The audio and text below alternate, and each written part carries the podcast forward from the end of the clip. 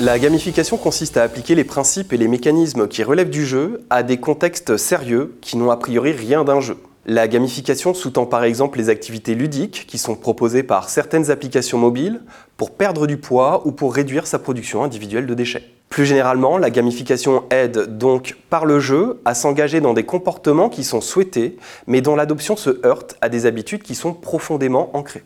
Le concept de gamification a été précisé par Deterding et ses co-auteurs en 2011 sur la base notamment des travaux de Keiwa de 1958. En 2017, Liu, Santanam et Webster expliquent comment un système dit gamifié peut conduire des individus à adopter durablement un nouveau comportement. Selon ces auteurs, ce système gamifié regroupe un ensemble d'individus qui souhaitent atteindre des objectifs à la fois instrumentaux, par exemple réduire sa production individuelle de déchets, et des objectifs expérientiels, par exemple ressentir la joie et l'excitation liées à la découverte d'objets zéro déchet. Ces individus sont ensuite accompagnés par des coachs, parfois virtuels, à travers une série d'épreuves d'apprentissage qui prennent la forme de jeux individuels ou collectifs. Tout au long de ces épreuves, des objets amusants, des badges, des avatars sont fournis aux individus pour favoriser leurs interactions et les inciter à s'encourager mutuellement, voire à se défier les uns les autres. Et ces interactions ont pour effet de maintenir la motivation à adopter de nouveaux comportements malgré les efforts répétés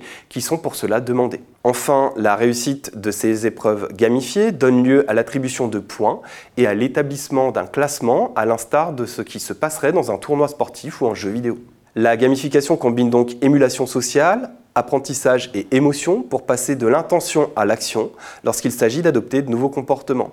La littérature académique commence à montrer comment la gamification peut être mobilisée pour adopter des comportements plus vertueux au plan environnemental et ainsi offrir une voie vers la sobriété et l'innovation sociale.